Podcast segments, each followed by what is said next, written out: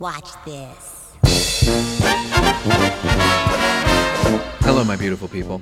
It's been a wonderful year doing the original cast, and I wanted to kick off 2017 with something a little different. The show is starting to grow very slowly, and I'd like to grow it a little bit faster. But to do that, I need your help. One of the best ways to get the word out about the original cast is through iTunes. And the way that a show moves up and down the iTunes rankings, aside from subscriptions and downloads, is ratings and reviews. Not many people realize exactly how important rating and reviewing a podcast you enjoy is to that podcast's success. And really, it couldn't be easier. It takes about five seconds. You click on a show, you go to the iTunes store, you give it five stars, you write a little sentence or two, and you're done. So I'd like to make a deal with you. From now until I get tired of it, anyone who gives the original cast five stars and writes a review entitles themselves to five seconds on this podcast. If you want to plug your show, if you want to plug your Twitter account, if you want to plug anything at all, send me an email with your iTunes username so that I can verify you actually did this, and the five seconds of text you want me to read. How long is five seconds, you ask? Well, it's about 15 to 20 words. So let's stretch it to 30. I will say 30 words. I'll be willing to read some things pretty fast, but anything longer than 30 words, and I'm just going to have to cut you off. Which can be funny too.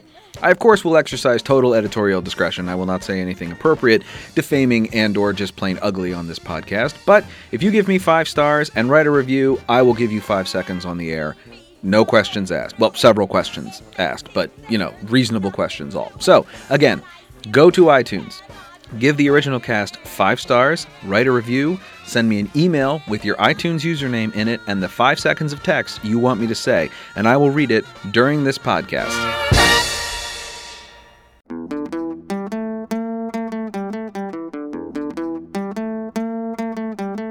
Hello, my beautiful people.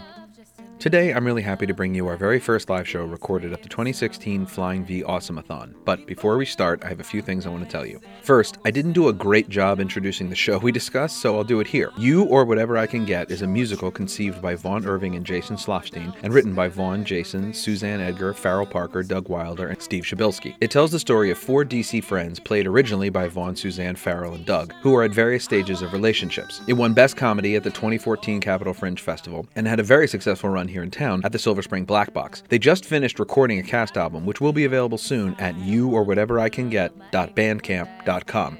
A free track of the cut title song, which we discussed briefly, is available there now. Second, I wanted to thank our accompanist Eliza Rossman. She had to leave during the show, and I didn't give her a proper thanks. So here I want to say thank you to Eliza for your rehearsal time and for your presence during the show. You were completely indispensable. Third, I want to thank Jason for inviting me to be a part of the Awesomeathon and Lee Liebeskind for producing it. Lee did yeoman's work, and the fundraiser was a big success. And thanks to everyone who came out, not just to see us, but the whole Awesomeathon. It was a great show. I hope we can do more going forward, and I hope they do the fundraiser again next year. It was an amazing thing to be a part of. Fourth, there is no fourth thing. Fifth, you may have noticed this episode has an explicit tag on it.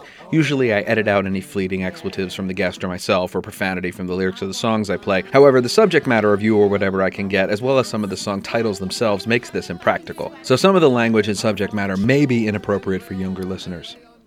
And now I'm proud to present the original cast live at the Flying V Awesomeathon.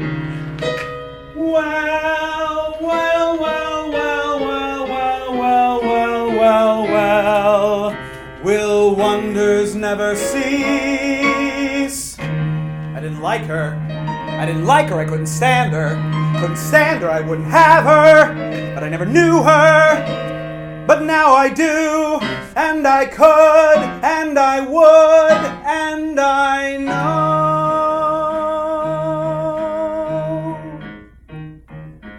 She loves me, and to my amazement, I love it, knowing that she loves me. She loves me, true, she doesn't show it. How could she when she doesn't know it? Yesterday she loathed me, bah! Now today she likes me, ha! And tomorrow, tomorrow, well, my teeth ache from the urge to touch her. I'm speechless, for I mustn't tell her. It's wrong now, but it won't be long now before my love discovers that she and I are lovers. Imagine how surprised she's bound to be. She loves me. She loves me. I love her. Isn't that a wonder? I wonder why I didn't want her. I want her, that's the thing that matters. And matters are improving daily. Yesterday she loathed me, pooh. Now today I love her, woo. And tomorrow, tomorrow, well, I'm tingling, such delicious tingles. I'm trembling. What the hell does that mean? I'm freezing, that's because it's cold out. But still, I'm incandescent, and like some adolescent, I'd like to scrawl on every wall I see. She loves me, she loves me.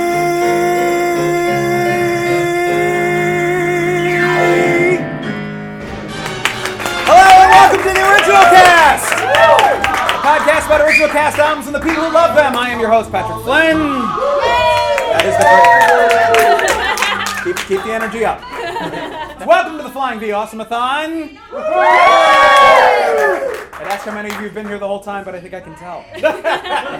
so thank you very much for coming. Today is our first live episode of the original cast. We're very, very excited. Today's going to be. How many people here listen to the original cast? By the way, one, two. How many people here have been on the original cast? two, three. Great. So it's good. So on the show, what I do is I have a guest on. They pick an original cast album, and then we talk about it for like 50 minutes or so, and it's a lot of fun. But in the live show, I wanted to do something a little bit different. I didn't want to just bring one person out and talk about one cast album for two hours, which is the slot Jason gave me. So I decided the better thing to do would be to have a show which we talked about songs and have a lot of guests and kind of shrink it down and blow it up at the same time. Can anyone guess what the theme is? Love, right? Love. The theme is love songs tonight. So we have the cast and creative team uh, behind the Flying V musical "You or Whatever I Can Get," which is a romantic comedy. There we are. And uh, we're going to have them all come out here one at a time, and we're going to talk to them, and we're going to, each of them is going to sing a love song of their choosing, and then we're all going to sing a big group number at the end. it's going to be a thing. We practiced and everything. So, uh, let me bring out our very first guest to kick things off here. You know him, you love him. It's Doug Wilder, ladies and gentlemen.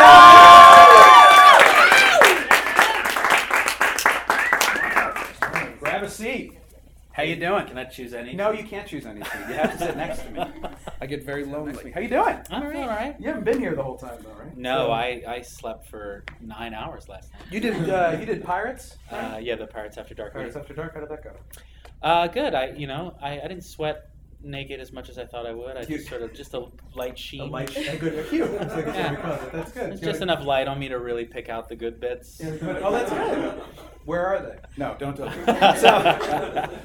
So, so your character in your whatever I can get is Dennis. Uh-huh. So How would you describe Dennis? Uh, Dennis is a deep, conflicted, uh, you know, uh, clown. Okay, that's good. So Dennis kicks off the show by getting broken up with. Right. Uh, he's exuberant about it. I'm However, very excited. Yes. Yeah, and he comes and crashes on everyone's couch Mhm. and never, never leaves the couch, which led me to one question. What does Dennis do for a living? Uh, Dennis is a stockbroker. Oh, wow, okay. Uh, so he uh, he has plenty of money and he does everything online. Oh, great. This is what the the backstory. Right, we that gave you him. guys came up with. Right, yeah. so he owns his own house also. Right. Uh, and this is a great it's just lonely. Yes. like so many wealthy people in his big Right. house, right? All by himself. Had to go stay with his poor friends in their flat. right. So the the, sh- the the the show was written by the six of you, right? It was written by the four Yeah, people, the- four main cast members, Jason and, and Steve Przybylski. Mhm.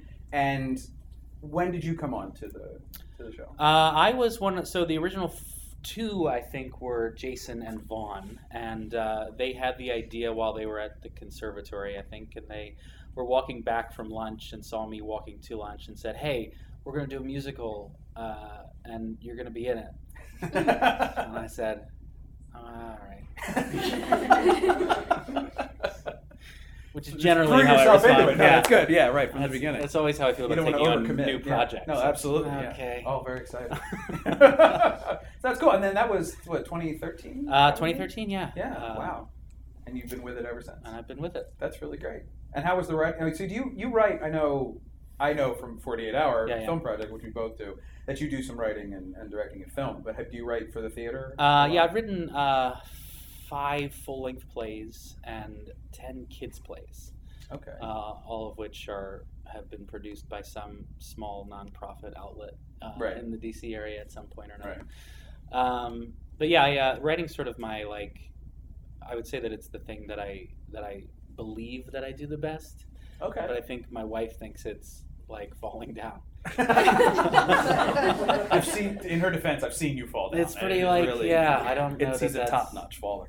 uh, no, that's so. But have you written in a group like that before? Uh, yeah, I mean, when we- whenever we write the 48 hour films, uh, so we sort of write as a team. So you do that differently than I do. 'cause I Um, write them straight by entirely yourself. on my own. Yeah. yeah, I, uh, I, I've never written a 48 hour film alone. Okay. Um, this is so. This is easy, it's easy. To, it was easy to step into the group writing dynamic Mm. uh, because nobody expected anything of me. Because I was like, So expectations were super low. right, I was like, all Right. I'm, if I can rap, I don't care. I'm just gonna rap. That's it. And you do rap. yeah. Yeah. In a great pre-Hamilton rap number I'd like musical. to. You can Yeah. like We'll pre call- Hamilton. Absolutely. We'll call that pre-Hamilton. important. We'll call Lin. I, have, I don't have his number. And uh, well, that's so. You, but you found the process to be exciting, and Vaughn described it as kind of group therapy. So, do you think it's like it, it was that way? Or? Yeah, I mean, I, I think the first, uh, our first writing process leading into Fringe was more group therapy for me because that was, uh, I was sort of coming out of this same period of life as Mm. Dennis, and you know, I had already like, kind of understood it, you know, and so for me it was like the catharsis of finally like putting it down on paper, and I think for for for Jason and for Vaughn and for Suzanne and for Farrell, some of their stuff wasn't as like they, they were sort of in their periods of life a little more, you know. And, Oh, okay. So you felt you had a little more like um, yeah, so my group therapy was vomited out then, and then Uh-huh. I think their group therapy was in the second uh, writing process. Oh, okay. they may feel different. How much rewriting did you do between Fringe and? I think we added Housewives? 45 minutes. Oh wow. Yeah, I think it was an hour 15, and we brought it up to an hour 50, so 35 minutes. Okay. But we also sort of cut a bunch of stuff, like our opening number from the old song, uh, old show got cut, and uh, yeah, it was a. a I, I don't, I don't want to say like because we wrote a lot more material the 1st Mhm. time around, but we paid attention to it more the second time around. Well, it's rewriting. I mean, that's what rewriting Right. is. is You have something to work with, and then you go, oh, okay, like this is terrible, or this is great, or this is whatever, and then you can excise it or Right. turn it all or, around. or in our case, we got rid of a lot of great stuff right. and then wrote terrible stuff to put in, and then we were like, "Oh, this new stuff's terrible. Let's go back to the back old, to the old stuff again." It's not wasted time. That's what. That's why I think people get so frustrated writing, is they don't realize how much of it is throwing away Yeah, yeah. perfectly good material, and then going, oh wait, maybe we need that back, or we don't. I mean, this thing you write, right? Beautiful. Or you wrote great. this beautiful metaphor, right? you know, and somebody comes in and says, "Well, we could just do that in one line in a light cue," Yeah. and you're like, "But the But metaphor." the metaphor. you don't understand. I'm pouring myself out here on the stage. I'll never be able to use this line again. Right. See, I would imagine I have I have no trouble throwing out pages of dialogue, but I would imagine throwing a song away is a very hard. Yeah, it really was actually throwing the opening number away was really difficult. Yes, Yeah. and we we tried we worked. I think we had five or six different openings where we tried to work that original song into other forms of an opening number. Because it is the title song. Is that Yeah. what you're talking about? yeah, Yeah. you whatever I get song. You or whatever I can get. Yeah. Which I was surprised when I saw the show that that phrase never came up. Right. In it's a very appropriate title for the piece, but it doesn't. It, it exists nowhere in the current text. No, Which is, I mean, but that's great. I that metaphor is. It's just well, now it's, it's a good now it's a good title, which is as Right. hard as as any as you know. I mean, it's, it's uh, writing a song almost just coming up with a title that that and character names. I think titles and character names. are the Yeah. two, the two hardest. things I agree. I. I never title anything. In fact, Ever? my my How do song. we know how to find it? Right. Yeah. I just let other people do it. well, okay. that- My song in this show is called Doug's Rap. I found out yesterday because it was on a it was on like a, a uh, like a cure like a run list for the Sure. retrospective. You know, it was you know uh, collapsible heart is Right. the name of Farrell's sort of solo, and all these other like origami and yeah. all these other sh- piece names, and mine is Doug's, Doug's. Are you gonna put a title to it? no, No. no, So on the CD, untitled rap. It's gonna. Oh, I was gonna say. It's gonna say Doug's rap. I'm sure somebody CD. will. I mean, you could it. call it Dennis's rap. That would at least be like, oh, it's the character's name. But I don't know. You want to keep out? You're really non-committal. I have I, to uh, respect that. That's like a serious amount of. I can't handle it. In fact, my, my, my writing partner, not my writing partner, my work partner, Nan, uh, Mhm. whenever I have to write a show, because every year I have to write a play for my third year students, Mhm. um, and usually I just ask her for a title. then but you can you just give me a title for something? I'll write After something you've already written or something No. you're gonna write. Oh, okay. you title something and I'll write a play Called. called that? so if she turned around and said, "Doug Nan's hungry," you'd be like, like, okay, Nan's hungry. I Nan's can. And I write, can- write a show. I mean, that. the hippos are coming out. I think it's a hippo play. good? All right. So you mentioned the conservatory. Now, what? Just so the people who don't know, what is the conservatory that you that you work at? Uh, I am the education director of what is going to be a very prestigious sounding National Conservatory of Dramatic Arts. Uh, it is not a very prestigious, Oh. uh, wonderful place, Yeah. uh, but, but it is definitely the ground floor of a, a church and not a marble coliseum. oh, So, okay. um, but yeah, so I'm the education director there, and we do a three-year, uh, like, accredited post-secondary acting program. So Oh, great. um, How long have you been there? I, uh, forever. I think it's Is hell. That a time period? I think it's like the hell that I was. I don't sentenced remember to. going there, and I can't leave. So I think that's yeah. Uh, I started there in, as a as an employee in 2007. Oh, great. I So went there from 2003 to 2005. Okay. And then couldn't get work anywhere else, so you went back to the place. yeah. Yeah, no, I get you. No, they like stuck me. You know, I got stuck with all these internships and the year I was gone, like Mhm. sort of like grunt working sets and then going to rehearsal and Mhm. Yeah. The things you do, I Right, mean, yeah. yeah, it's, it's, it's Paying your do. dues. right? and then I came to town and I was like, I'm never paying another due again. Literally, all my dues are paid. Here's my here's my bill. I paid all my dues. You're never done though. You're never done paying Right, dues, yeah. don't you think? That's No, that's totally. the secret. Is the thing. I remember at 23, taking my short film around New York to like all the little companies and just dropping off VHS copies of this movie, and then be like, well. That's it. Somebody's gonna Somebody's yeah. The Weinstein's will come. give me the. Star Wars. Yes. Prepare the standard rich and famous contract. I'll be right here. And I'm still here. I'm still waiting. That's what's happening. Yeah. Well, if you're passing out the same tape, that's the problem. nobody has a VCR anymore. So they all think it's a paperweight or something. It's a terrible Oh. novelty. I had a stack of V like. You probably had to do this experience where I, I had a collection of like you have to buy them in gross. So I had like 30 minute VHS tapes, and you're like, which you couldn't buy in stores, and I had to buy them. I had to buy like 50 of them to make it pay, and then ran off 50 copies of this 25 minute movie, and then some tapes threw them away. Like, Did you have one of those like uh, editors where you edit between two VHS? Tapes? I did that in high school. Yes, Ah. I cut VHS to VHS. Yeah. It was, you did that too. No. Oh. I watched it happen. That was nice. You walked me right up to the edge and you kicked me off. I was getting. I've watched people do it, and I'm like, those people are idiots. I'm not doing that. Yeah, that's how I learned. I learned in high school. We had a TV station, and I learned on deck to deck, That's great. which is you guys loving this? This is good music theater conversation. oh yeah, deck right. to deck editing. We I can talk about movie We got to talk musicals. That's it. Well, we can talk about your song Oh, that yeah. you're going to sing, I've got. Which is uh, what song did you choose? Uh, I'm gonna sing "I Don't Know How to Love Him" from Jesus Christ Superstar. Which is a great song. Yeah, ooh, gasps. That's Oh, great- gasps are good. yay. So where did you first encounter this? Uh, Um, I was asleep at my ex girlfriend's house uh, when I was I'm sitting uh, up straighter. Hang on for a second. like 17. Sure. um, and I had I was sick. Like I, I- I remember like had the flu or something, and I kept hearing this musical, like or uh, this music that was like driving me crazy. You know, because I was ill and uh, and it was the the Caiaphas number. You know, the Right. Jesus must uh, die. Yeah, like they were just playing it over and over and over again. It's like you know Yeah. miserable. Dying. Uh, I, I came out and I was like, "You guys turn that off. It's really annoying." I know I don't live here, but I'm sick. Uh, so now I like it.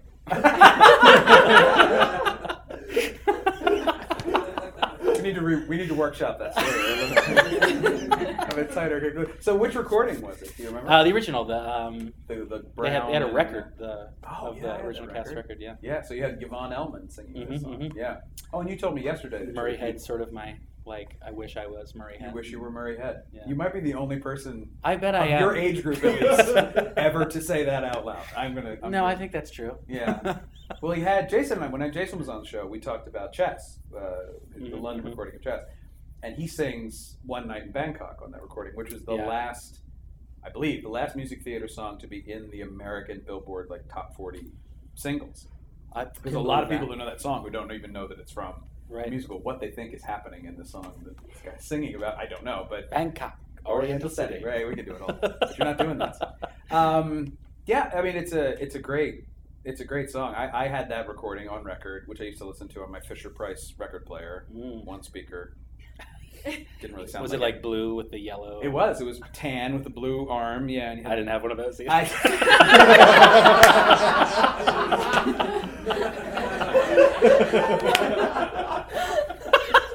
okay. All right. No, no. That's good. I'm glad I had you come out first. Uh, that's, that's, uh, no, no, it's fine. So, uh, all right. So, Doug, Doug's finished. Everybody. So now. So- Yay. I win. Doug I. Wilder, ladies and gentlemen.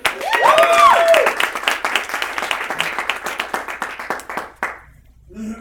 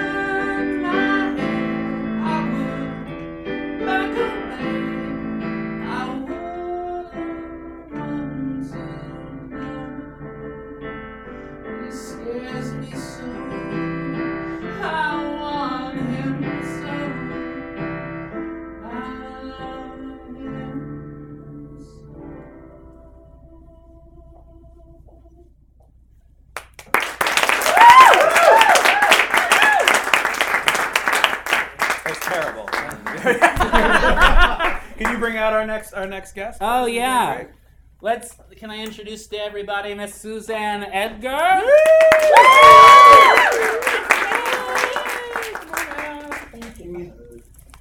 There you go. I like Long this. Is gonna go this way, right? Right, yeah, yeah. This is good. How you doing? Uh, I'm very excited to be here. Good. How are you? I'm great. This is fun.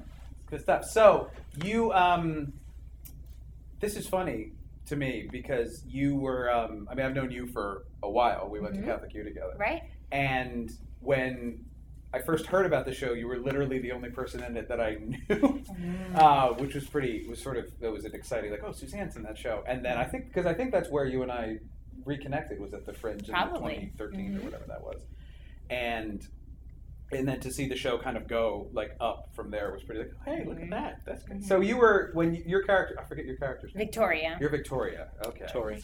Tori. Don't correct. Or, you know. Who she is to me. oh, I see. Are you in character right now? Can I talk to Dennis? Um, so, with uh, with when you were creating Tori, did they come to you with this character, or did you bring the character to them? So it by the time I joined the project, the all the characters had sort of been mapped out, or like there was an idea of Tori, um, and sort of her arc, but I think in the writing process we filled in all the specifics. Okay, so they had a vague sense of who this Mhm. was and, and Mhm. What it would be for sense, and then they came to you Yep. with it. Yeah. Did you find that insulting or complimentary? Uh, complimentary. I was because I had worked with um, Vaughn and Doug the previous year at Fringe on Disco Jesus, Oh, okay. and so I was so happy to have the opportunity to work with them to again. come back around again. Mhm. Cool. And how did you find writing in uh, in that group? So I I learned a lot about myself. My dad is a writer, Okay. and I always did very well with papers, but I I learned that I'm a much better melody writer than um, lyric. Oh, okay. Because I would have ideas and share them, and it'd always be like, or we could say it like this, blah, blah, blah, and it would sound so much better. I remember Why do you think just, that was? I, I think like I was just so literal, and I would just Oh, you know put things sort of exactly as Right. as they were, and I wasn't as good with the metaphors, but I was have good with melody. You have such a musical understanding. Cause Yes. You, Yes, from the saxophone that helped me. So Yes, I, I was good true. with the the musical. Like musical Parts, yeah, yeah. composition and stuff like mm-hmm. that. That's good. Were you the? Was that true of mo- most people in the room had, didn't know music, or, or I mean, in that way? You know what I mean? Like Oh, I don't know. had studied it, or had everybody had a? I, I don't I don't know if anybody had. s- Oh, I guess Vaughn's plays instruments, but I don't think anybody had studied He music in the way that studied- he Suzanne did. drummer, I have a right? bachelor in music. Yeah, Right. Suzanne's definitely. So I had to do all Steve the geeky counterpoint and, and Oh, theory and all those things. I would say I was really when I watched the show, I was really taken by the harmony. A Oh, lot of the time in the group numbers being the cleanest choice. Mm-hmm. It always seemed to me, which in when you have a show written by like when you ever see a, a, like a band or an a cappella group or people who write their own music and do their own harmonies, there's this temptation to go for the most interesting sounding harmonies because they're the most fun to Mm. say. But you guys seem to always go for the you know whatever whatever the appropriate if it was a one three five or whatever the chord was it was the Mhm. the most That's great because mostly we were just missing notes. Speak for yourself. I'm speaking for myself. entirely for myself. No, that's great. So that was a good. And how long did you you worked on the show from the Fringe Mhm. on forward? So you were Yep. from that. Okay, wow, that must have been just an. int- So you were in. So when you came in, it was Doug and Vaughn and Jason, and you came in with Farrell, I or think was it? so, was right? that the- I don't know. Yeah. I think we joined at the same time. around the same time. Okay. Mhm. And when you were brought the material, how was it presented to you? Oh gosh. Uh, We probably asked if she would do get you remember naked. This? Right. Oh right. It's Wait, but for- who's was that my idea? Because I can't even remember because I remember I had a lot of inspiration for that song. I think uh, what The, Doug uh, is referring to is the cybersex number. Right. I don't know what Um, that is. What Doug's So referring to. So Victoria had Yeah. a long distance boyfriend, and so she decided to surprise him one night with something special, you know, on Skype, which it was back then, Which it you know, yeah. before It still FaceTime. kind of is. Eh. Yeah. But. I'm the host, you know. But Like, I you gotta don't, respect my I don't authority. remember if that song was already an idea before I came on, and it just happened to be that I had like a wealth of experience to like, um, Oh, really? Oh, okay. to like you know add to the number. To, to the number. I don't itself. remember. I don't know. I, I would like to think that it was my idea, but I don't. I really don't remember whose It idea is a that fun. song was. That's a really interesting moment in the show because it's the first time you kind of you separate out. Oh, you have right? your own kind yeah, of it's real near moment. the top. Yep. Yeah, because even even in the number we're going to do later, in the I'm 30 number where everybody has kind of a moment, you're still very reinforcing Phil. In Mm. like Farrell goes up and Mhm, sings her number, mhm. you have your own introduction, Doug, and then Phil's obviously doing his own deal. But you kind of are always dealing with everybody else and being like the mother, the supportive, the the the, the, Yeah, the adult. I mean, because you are kind of the adult in this yeah. foursome. I'm You're the one who has the Right. most uh, laid out, sort of specific plan. At Yes. that point, you had it all figured out. Right. Yes. going to move to Raleigh Durham, which is such Yes. a, a good detail in the lyric. Yeah, because I, I was struck by later in the, in the show when Doug, when you get the weed out from various locations around, the, you've been stashing it apparently. Um, that Phil's line is that Tori's going to kill. If Tori smells that she's going to kill us, which I think is such an interesting Yeah. kind of yeah that you were the. The good mother hen with your Mhm. stuffed animals on the bed and the whole like the whole your Mhm. life She probably had out. the only job that would have cared. yeah. I like- I think that's the oh that's an Oh, interesting point. Yeah. What, would, what was your job? Victoria worked at a nonprofit. Oh, did you? Oh, they wouldn't Mm-hmm. care.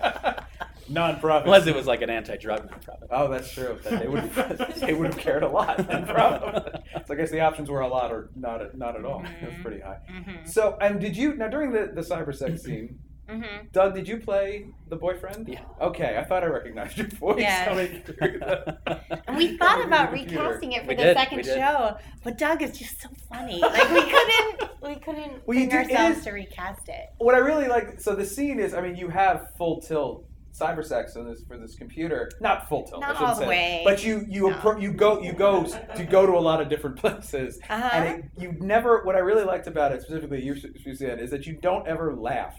At like a- as an actress, like, Oh, because it's yeah, I unbelievably couldn't. silly what you're doing. Yeah. Yeah. But if you at any point broke, especially with Doug being somebody you know, doing this voice, with Right. a different character, It was Like so it- funny. That must was that. Ever, It was hard in moments when we had a really good audience. Yeah. When they'd be laughing so hard, or especially if I heard a laugh of someone I knew in the audience, it would be like, Yeah, but gotta- no, but I, I held it together. Because that's a sad scene on balance. I mean, that is a It's you know, it, very funny. if you would ever if you ever laugh in the moment, it kind of it would ruin how sad that. is. Yes. Um, Yeah. I remember we had so much fun writing that. Do you Yeah. remember? Yeah, yeah. They just played the vamp, and we just improvised a bunch of things and recorded it, and just sort of took out took out what sounded cool. Uh, right? How long? That Yeah. was, that was was that a was lot that of for fun. most? Was that a lot of the songs? Was it was it a lot of over- a lot of it early on was improv, Uh-huh. and then I think in the second run we we tried to fix a lot of lyrics that we had sort of Mhm. left Mm-hmm. left iffy in the improv world. Yeah. right Mm-hmm. for the French production. That that must. I, I always wonder how infuriating that is to record something over and like and listen to yourself and write it all down and, and do it again. Like, is that Oh, I think Yeah. it's fun. was that fun? Okay. Yeah. Yeah. You That was find that to fun. Uh, it was. I think for that song it was really fun. yeah. Some of the songs it was like I don't have any idea for this. I I can't improv something I don't understand. Right. Mhm. So when you would write a song, would you all sit down and write? Oh, even if it wasn't your character, would you all be there to kind of at the initial phase, or would you come to it later? Sometimes, Yeah. sometimes we split stuff. Like there were Depending. songs that were for specific people that someone else wrote, and there was, and then that character would rework all the lyrics or rework the melody to fit a better fit in the vocal harmony or you know their vocal range. Or, mm-hmm. Oh, that's um, true. You mentioned that the other day when we were practicing. That one of the advantages to Oh, writing a musical yes. You is can you can write everything, in your range. yes. You can put everything in a great key for you when Well, you're writing your own music. And I wa- I was surprised because I know I've said on the show before I know just enough about music to be dangerous, and I, I didn't notice how many key changes there are in some of these these numbers. That Thank you, Steve. Yeah, there's, there's, there's like So yeah, there's like there's there's some songs that have seven or eight key changes in them, which is just And we all sound Remarkable. so great. You Never do. noticed. you do you do all sound really good. Aw. But then you you do all have to come together at one point. I mean, it's not all. you know, Yeah. You, do all end up At having. several You have points. to pick a At key at several one points. point, and Right. everyone has to sing Yeah. it. And a lot of the songs, so it isn't. It isn't quite that way where you, you always get to sing in your range. But we were harmonized so well that it pretty much worked, I think. I agree. No, I Mhm. absolutely think it was. It's a it's a fun show, and uh, Mhm. and, and it shows that you guys are having a Yes. good time. Good Yes, time putting yes. it all together. So, what was your? If I can ask this question, Please. what was the what was the the moment for you that was the most out of your experience? Oh, that's a great question. So my character probably changed the most in arc in terms of like the ending Mm. between the first and the second time and even in the even in the first iteration of the show and the second there were several versions of Victoria's ending song. Okay. and that was the song that probably changed the most through the course of the show. And i think what i was personally struggling with is that i didn't know what i wanted it to say. So I I felt very similar to Victoria at the time that we were writing this, where it's like, oh, I have this five year plan, and I'm going to get married and have a house and all these things, and um, then I sort of wanted it to be this like awesome feminist empowering ending, Mm-hmm. but that wasn't super truthful. And then the second go around, it was more about letting go of like societal uh, pressures because I was like a bit older the second time around, and it was more about all of these expectations and being like, you know, going up in your 30s and what people expect you to do. Um, and I like where it landed, but I think because I was still sort of in the process through both iterations of the show, that was the hardest part because the ending of her character arc I had not reached yet in, Okay. in either. Being sort of Situation. Well, it's really nice that she ends in a very. I don't know how much to spoil for everybody, but we're not going to, you know. She's empowered She's and, empowered. and she's ever see it. embracing like her her true self and sort of letting go of these societal Well, pressures. there, there is always a temptation. I will say this: in a show that has four main characters, two male, two female, and everybody's heterosexual, there is a temptation for this to end in a nice, neat two couples Oh, marrying yeah. way, and it doesn't do that. That's what I'll say. It we doesn't. talked about that. Yeah, I'm sure you did because you would if you're you're writing, you'd explore all those avenues, Uh-huh. and it it almost does that. It comes right, Right. up to the edge of doing that, and then very declaratively does not, Mhm. which is a nice Mhm. more. It's hard to have a sh- open ended. Open ended is always the hardest way to end a show Mhm. because if you do it too open ended, it feels like you didn't finish writing it, and if you you know, and then otherwise you, you close it off too Right, much. trying to find the way that open ended feels like the right choice. It feels like we're done. It feels like this everything has been resolved that needs to be resolved, but we still feel like these characters have life going forward, and it felt it feels that way at the conclusion in that wonderful closing. Number you guys sang. Mhm. That's good stuff. And what song did you pick to sing today? Um, I picked "I'll Cover You" from Rent. Which is a show you love. Yes, so freshman year of high school, Right. 1996. Yeah. I had just been cast in my first high school show, and I started hanging out with these older, cool theater people, and they all had cars, and they had the double CD of Rent, and I just became obsessed, and that's totally what I wanted for Christmas. And I remember my parents at the time were very concerned about, you know, all of the sort of um, racy Explicit. elements and and A little explicit tag on Yeah, I say probably it was little- like yeah. racy and and all sorts of things that they think I didn't know about. Um, so I, of course, threw a huge tantrum, Right. and then I got the double CD for Christmas, and so your I parents, hadn't. had, your uh, parents had principles, but they weren't willing to withstand your your. Yes. Okay, that's good. Yes, they. I was just too annoying, I guess. But I hadn't been that happy on a Christmas since I got the Barbie Dream House, like three years after I really wanted it. But I had you were gonna say three years ago. Like, no.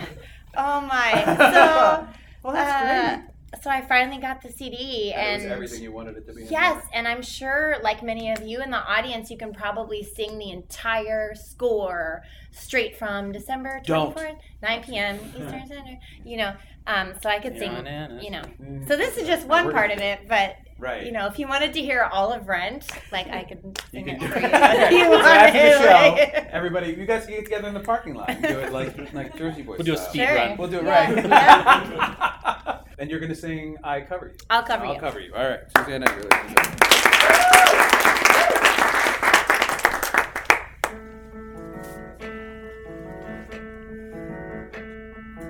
Live in my house, I'll be your shelter.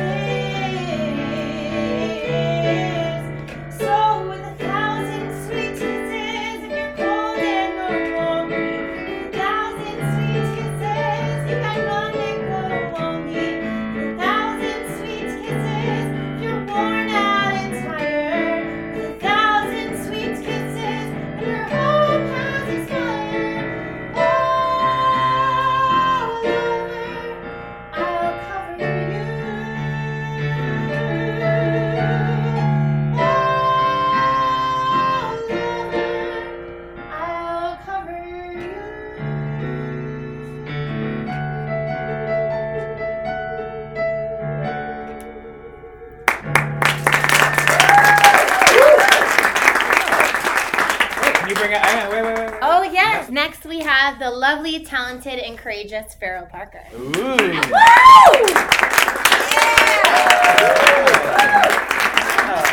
Oh, How you doing? I am good. How are you? Good. I'm doing just fine. Good. And you were in Pirates earlier too, right? Yep, Pirates yep, After Dark. we Yeah. did. But you got to go home and go to sleep. Oh yeah, yeah. Yeah. I was asked, I think, to do other things earlier today, And wisely said no. and I Yeah. said no. Some of us said yes. so, uh, and you, your character is Jen. Jen, yes, And you or whatever. I Yeah. forget. And you came on around the same time as Suzanne. yes, I did. Um, I came on because um, both Doug and Vaughn's girlfriends got better jobs. Yeah. I wasn't And- gonna. I know, but it's my story to tell. Um, and I had worked with Vaughn on a Fringe show two years before that, and we had got along great and had great stage chemistry. And I'd met Jason, but I hadn't yet worked with him, and I was hated by Doug, so it worked So out. it worked out perfectly. Wow. That's a good combination. you call that a hat trick, I think. It's Um, she could like that's- rub it in my face. right all the time. Um, let's go. And you so you knew Vaughn first. So you play Vaughn's sister, Phil. Or Yeah, character's yeah. sister, Phil in the show. And was that the way the character was when you inherited? So her? we we were not brother and sister until the second production. Oh, okay. Yeah. So it, yeah, which we when we figured it out, we were like, duh, like obviously they're brother and sister. But in writing the first one, we hadn't, we just hadn't gone there. And I came up, I think we came up with the characters' names all together in the room. Okay. Um, but there was a track for my character that already existed, When you like in a, some semblance of what what that tr- character's track and journey would be. when you joined. the Yeah, show. yeah, when I joined. Okay. And then how did you? How did that morph as you as you took it over? Oh, well, I figured out that I could work out my issues with art. comes And to, have some, a- and comes have- to some of us later than others. and have a good time doing it. Yeah. So, uh, yeah, and I had had I had a little. Luckily, I had had some collaborative experience. I have an all-female sketch and stand-up comedy group, um, and so I had started. That was my first time collaborating. Was working with them. Mhm. So I had a little knowledge of how that kind of writing process, but definitely this for me was an education in in collaborative group work. collaboration. Yeah, yeah. Well, it's an interesting thing to insert yourself, or to, or to be, be brought into, Yeah. I should say. That- Right. I had I had very low expectations of myself. Okay. I think in terms Well, of the writing. I was like, oh, I don't, I'm not gonna write anything, right? Right. I don't have to write and then You wrote a bunch of stuff. Yeah, yeah. Yeah. What's the thing that you're most proud of that you wrote in the show, or can you even remember anymore? Well, I mean, I think that like we were all happy with the collapsible heart song, which Mhm. Jen sings. Um, I yeah yeah, just something that I didn't think I was capable of, and everyone helped. I mean, Hmm. worked. Everyone helped me. I worked with Steve a lot on the music, and I had like I remember meeting with Jason in a coffee shop to like talk through the metaphor. I think. okay. So- Yeah, was that your metaphor? Or yes. it- okay. Yeah. Yeah. I had That's a- already. I came out a of a poem one. that I had written. Okay. Yeah, like a sad single girl poem that I had written. that you turned into that yeah, then I used for this song. for the song. Yeah. Yeah. That's a heck of a metaphor. That's a really good. I mean, Thank really, you. it is. Thank yeah. It's, it's a and it's, it's a clear one. I think for, for Mm, that you have a yeah. collapsible heart. Yeah. Yeah. Portable as it as it would be. Yeah. Yeah, that's so much fun. And what did you? So I'll ask you the same question I, I asked Suzanne in the sense of what was the part that you were in the show that you were working on that you felt least qualified to kind of to write on? Was there?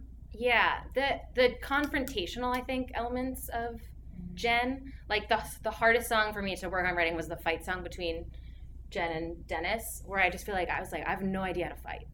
Really? Yeah, and now I feel like now that I have like a little more knowledge of writing, and I would maybe like throw some more rhetoric in there or make it Mm-hmm. or like have more ideas about it. But yeah, I was like I don't know what, how to insult But, people. re- but in the moment, we were just trying to come up with really good Like insults, insults, for like yeah. personally towards each other. Right, but, but we were not friends yet enough to really do that. Mm.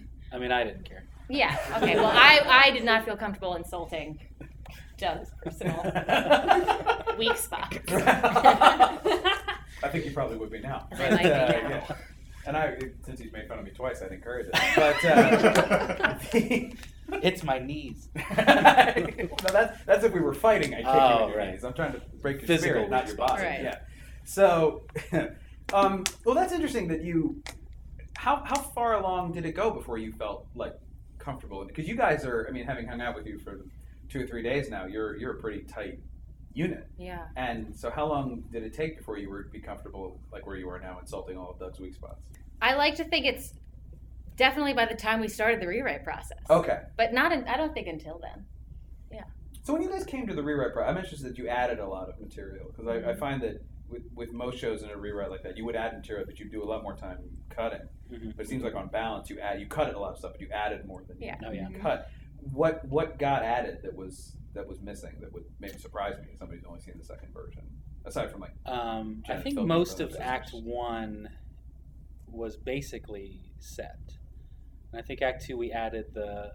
Uh, do you think they fucked this up? The parent divorce song, oh wow really? Uh, oh, you the would have weed siblings song. then. Yeah, yeah, yeah. song. the Getting High song, Getting high song.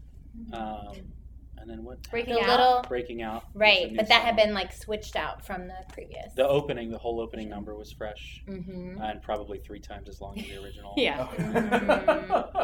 and the Um, like pre-intermission Oh, yeah. song lit with all the nice harmonies. Oh, the actual Act was One new. Yes. Yeah. Yeah, that Did was we do your rag in the? Fir- oh, yeah, We did had the rag, first one. yeah. Mhm. and the rap.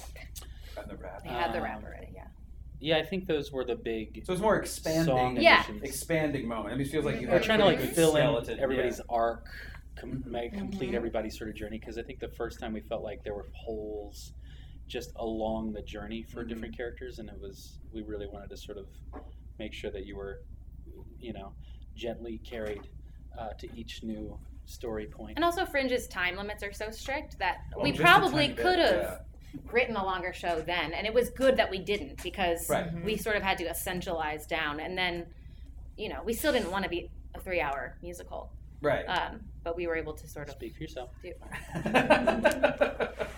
I don't want to watch a three-hour musical. so- well, that's good. So, well, that's good that then you won't inflict it on other people. though. It's nice to have standards like that. That you won't. If you don't want to watch a three-hour musical, you won't make me watch Yeah, a three-hour musical exactly. if I'm your friend. That's nice. Um, yeah, it's really it. it uh, so you had a pretty good sense of like where the characters began and where they ended by the time Fringe was over at any, Yeah, any yeah. rate, and then it was just a question of getting it. Yeah, I don't think many people realize until they write something how the beginning and the ending are easy. Right? Yeah. It's it's the middle Mhm. that's the it's, Yeah. and that, the problem with a lot of shows that you see is that there's, there's a really great moment at the end that is totally unearned that Right. it's not the character hasn't been through enough to get you to that It's like that end of Act One until the climax. yeah Like, that's like it's act two i mean act Yeah. two in most musicals is where either things just quickly the, like, the plot just gets snapped and Wait a minute. resolved and we're out well i've said this on the show before that like there's a lot of in the golden age of musicals the original one i think we're in one right now Yeah. too but the the original one you know the first act would be 70 minutes and the second act would be 30 Mhm. and that's just Right. so unbalanced in terms of that's why I love to see a good show that has you know it's like an, an hour on each side ideally that's full of material which is I think what your guys show Well, I think was. especially Vaughn and Doug are real like story structure sticklers. Mhm. So like Oh yeah. I didn't know anything about how to tell like how to Right. tell a story or there but, are rules But yeah. yeah, yeah, they know the rules. There so. are rules. That's good, but it's good to have people who don't know the. Rules i mean, that's the other. Yeah. Like, it, it sounds like Right. a really nice mix of, of personalities that you guys. So when you guys went to, to Farrell and Suzanne, did that or did that come into your mind, or was it Uh, personalities you were more approaching? I think. Well, we knew we wanted Suzanne. Um, we called literally everybody else. Farrell was the only one available. no, no, she won the vote. Oh. That's nice. I have not heard this part of the story. Apparently Go there was a on. vote. Right, yeah. Well, uh, I she was really weird to me in a bar once, and I was like, I don't know if Farrell, we can like not spend that was not me. uh, five weeks working on a thing together. She's Yeah. a weirdo. That's yeah. that. See now, if if, if if if it were me in that room and you said that, I'd be like, we have to get Farrell because no, but because of the dynamic that can bring Mm. and does bring to the character. I mean, that's your two. Those are your characters. Yeah, but she like ate all my cheese. At the bar. like did. wouldn't let me eat my own food. You could have used that in the fight song. I didn't know it was his cheese, but I probably would have eaten it anyway. and also, I had auditioned for Doug also, Oh. and he was not buying what I was selling.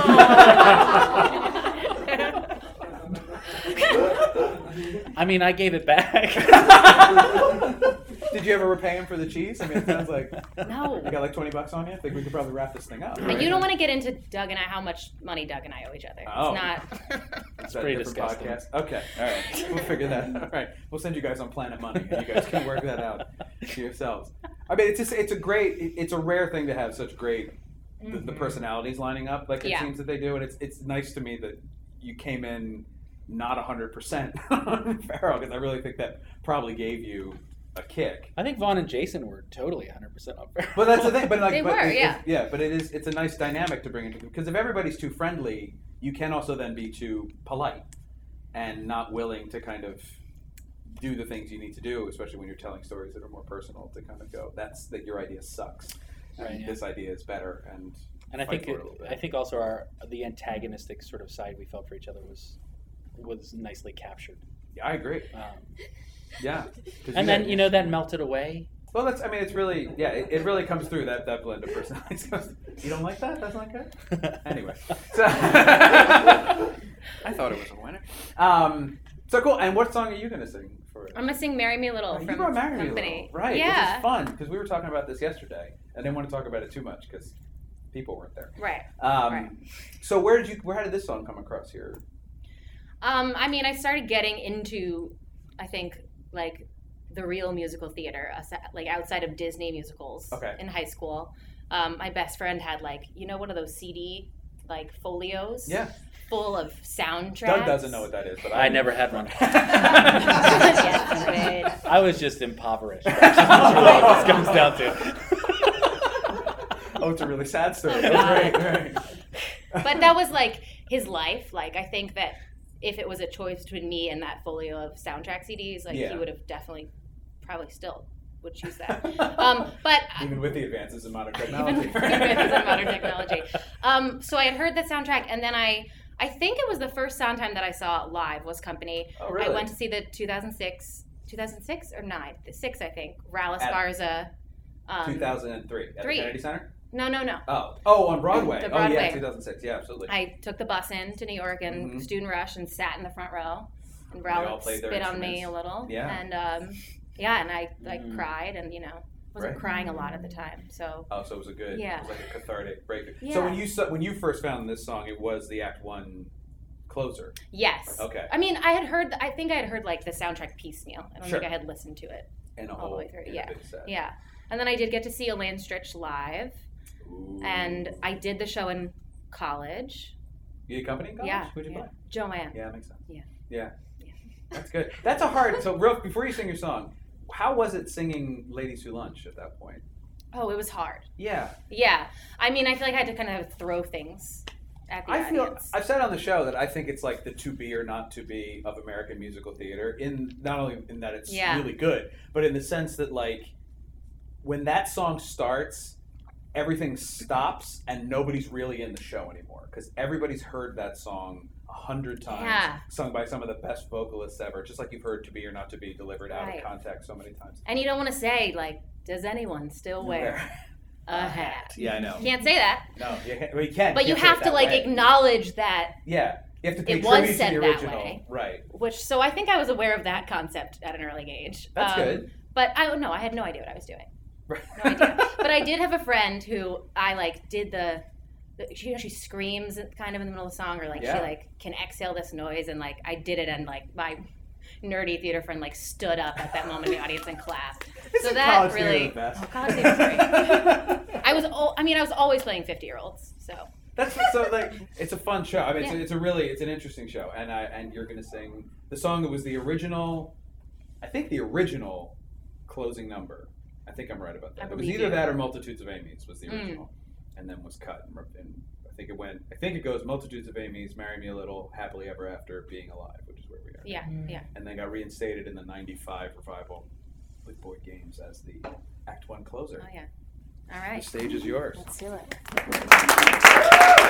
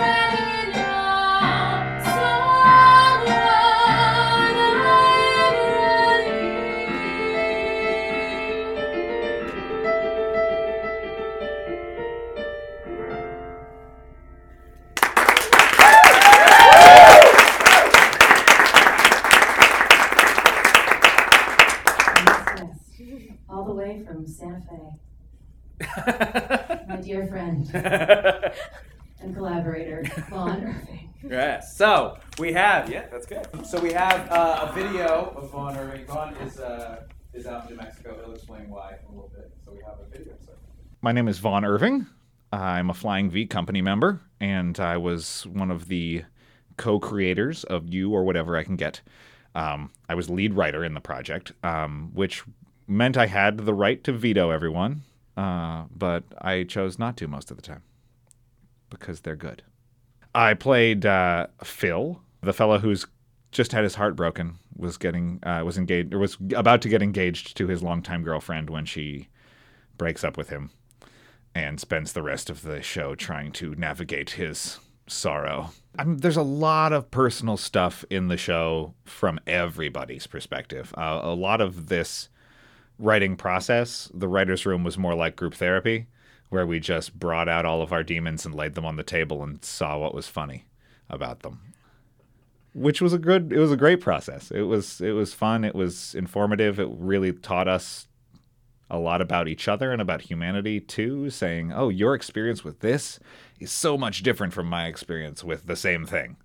When we started it, we just threw out a lot of concepts. Here's a funny thing or a sad thing or an interesting thing about love and relationships to our generation. And uh, eventually we sort of uh, were able to to find the through line there and uh, and it took some massaging to get it to be a to be a play, but it was a lot of individual ideas that came together in a beautiful way. I'm out in Santa Fe, New Mexico. I'm the artistic director of the Santa Fe Playhouse, uh, which is a small um, theater going through the transition from from community to professional. I like to call them a semi-professional theater right now, uh, which is nice because it has no definition. Um, but we're trying to trying to find that that process of uh, of really creating something super special and making it sustainable in Santa Fe, which is a small community, but it's where I'm from, and it's a beautiful town, and it's a great place to live. And I hope that I can make it into a theater place.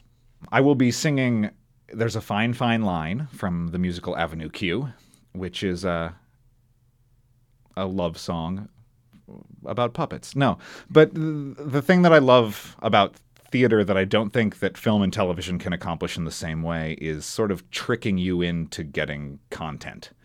You know, you go to see Avenue Q because you want to see puppets swear and have sex, and then you end up getting a message about what it means to be alive, uh, about humanity at large, and that's beautiful.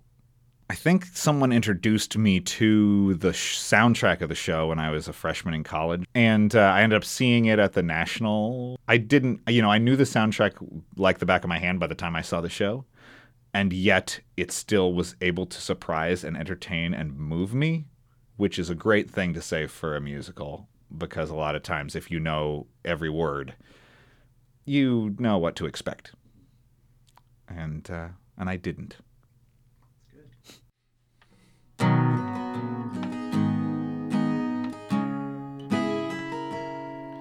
There's a fine, fine line between a lover and a friend. And there's a fine, fine line between reality and pretend. You never know till you reach the top if it was worth the uphill climb. But there's a fine, fine line between love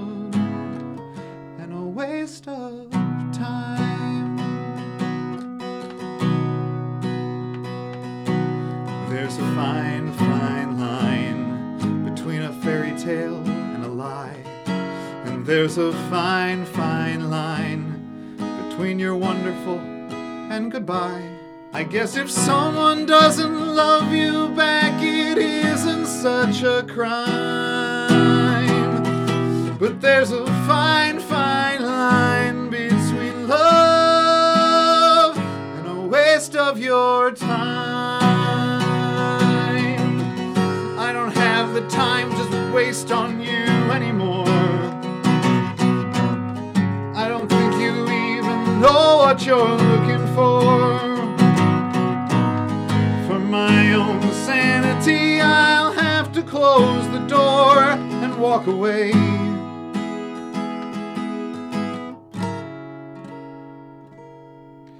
There's a fine, fine line between together and not. And there's a fine, fine line between what you wanted and what you got. You gotta go after the things you want while you're still in your prime. And there's a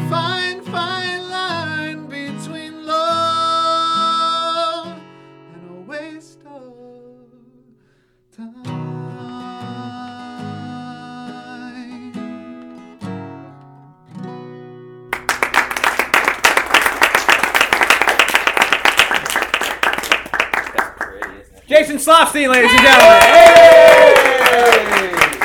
That's like the closest thing I'll get to a professional wrestling entrance. That's Like, good. Ah, we broke the hug line. I know. Oh, uh, I heard about it and I didn't want to go with it. He made a choice. That's all right. You've been here 24 hours. We didn't want to hug you anyway. Thrilled to be here. well, you've been here more than 24 hours, right? I mean, you Uh, have a, yeah, you, you. Time loses meaning at a certain point. Oh, it's a flat circle. Like Yes, that. Yeah, that's that's, exactly good. it. Yeah, yeah, yeah. I yeah. should write a show. Sure about that. Yeah. Right. Then Yeah. have a disappointing second season. It'd be a great thing. Disappointing. You or whatever I can get to. Time is a flat, flat circle. So you uh, you came up with the with this show uh, along with Vaughn. Sure, yeah. To hear I Doug mean- tell it. And No, I mean, so like, it, what happened was Vaughn and Doug and Suzanne and Steve and others had collaborated on uh, Disco Jesus and the Apostles of Funk, which won the 2013 Best, uh, the Director's Choice Award for the Capital Fringe Festival, which meant that Vaughn was entitled to a free show in the next year, which would be the 2014. Um, and Vaughn and I had become friends, and I really enjoyed working with him on a project I just worked on. I really enjoyed working with Doug on a project that I just worked on, which was the Pirate Laureates of Port Town and Maggie. And so um, I was scheming, basically, and we were walking down the street to like Martin's on uh, in Georgetown.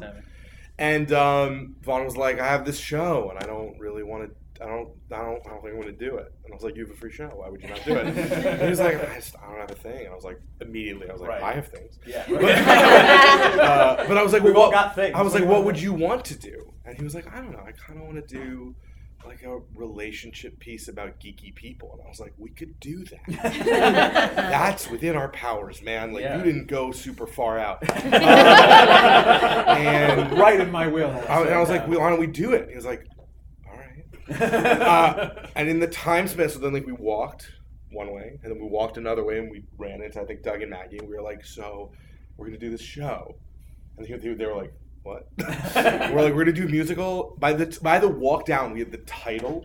We had Oh, the wow. rough idea, and we had the cast and the music director. And then the cast changed. Right. Um, Well, we should say when you We're say thrilled. have the cast, you mean you had the cast in your head? No, You no, had- we had already made offers. Oh, you made calls. the- oh, wow. because they were there because Doug was dating Maggie and Vaughn was dating Sherry and they were all there. So it was Oh, just literally that was part. It was part of my pitch. I like literally just in the moment went like, "What can I get people to agree to right now?" So I know I have a show this summer.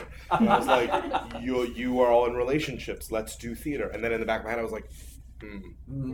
I've made decisions. I'll live with them. Yeah. I think we called Steve that day and was like, "Do you want a music director show and help us write it?" And he was like, "Okay."